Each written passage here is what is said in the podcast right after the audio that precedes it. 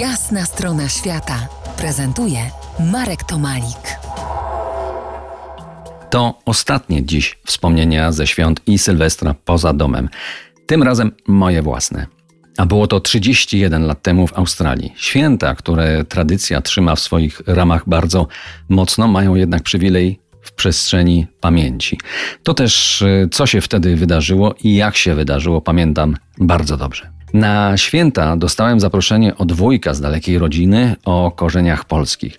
Zygmunt wraz ze swoją żoną Efi mieszkali w pięknej miejscowości o nazwie Kuma, zwanej Wrotami Gór Śnieżnych. Była choinka, a jakże?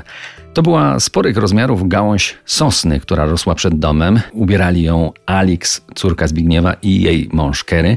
Ponieważ dom świąteczny był miksturą tradycji szkockiej i polskiej z przewagą tej pierwszej, to też Wigilii nie było. Wieczorem usiedliśmy przed telewizorem na kanale wielokulturowego SBS. Udało mi się wypatrzyć polską seksmisję. Uradowany przekonałem domowników, że to najlepsza komedia ostatnich lat. Bez entuzjazmu zgodzili się, ale po kwadransie poszli do swoich łóżek. Niestety hermetyczne konteksty polityczno-społeczne filmu były zbyt skomplikowane dla przeciętnego Australijczyka. Brak wigilii, porażka z seksmisją zakończyły się dla mnie tego dnia nieco źle. Następny, pierwszy dzień świąt miał to nadrobić. Po uroczystym świątecznym już śniadaniu, jako ten najmłodszy, otrzymałem misję wręczania prezentów jako ten anioł z Polski rodem. Każdy prezent miał karteczkę z informacją dla kogo i od kogo, a miejscowy zwyczaj nakładał obowiązek podziękowania osobie, która obdarowała i ojcowski, to znaczy w czoło pocałunek.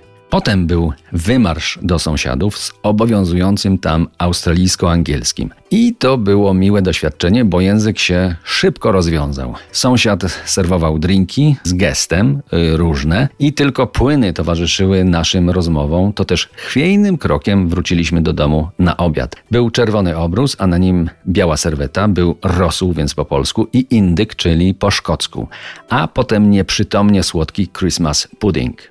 Sylwestra spędziłem na farmie Awoka, kilkanaście kilometrów dalej. Były setki owiec, ale byli też i ludzie. Bardzo sympatyczni gospodarze i w gościnie Australijczycy litewskiego pochodzenia. Śpiewaliśmy w trzech językach. Waltzing Matilda po australijsku, 100 lat po polsku i tylko nie pamiętam jak mi szło po litewsku na tej australijskiej ziemi.